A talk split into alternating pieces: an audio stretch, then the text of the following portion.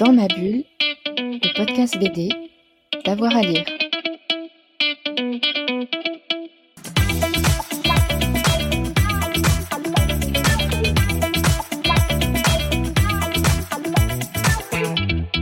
Allez, on va attaquer. Alors, si les hommes avaient leurs règles. Alors, c'est un pitch qui est très intéressant. On se demande si le livre va tenir très très longtemps. On ne connaît pas forcément très très bien les auteurs.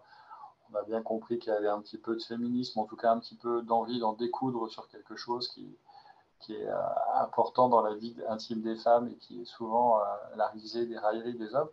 Donc cette idée est, un, est, un, point de départ très très intéressant. On trouve ce livre chez Le Lombard qui a eu le courage de porter ce projet et c'est plutôt très intéressant. Alors bien entendu, à certains moments, on est dans des clichés, dans des choses un peu lourdes, un peu grasses, un peu débiles, mais globalement, on a un petit peu cette vision euh, transformée, on voit à travers le miroir et effectivement, on voit comment, dans, l'appréhension des deux, des auteurs, les hommes arrivent à détourner euh, les règles qui, sont tant décriées, cette menstruation qui devient hein, une sorte de tour de force de l'homme qui renforce sa virilité, où, on, met plus d'accent, s'intéresse plus à cette menstruation puisqu'elle devient masculine. Tout, tout, ça est très très bien fait. Le dessin est un peu atypique, mais euh, pas inintéressant. Euh, petit bémol quand même sur les planches qui sont un peu trop chargées. Parfois, on a du mal à, s'y retrouver un petit peu.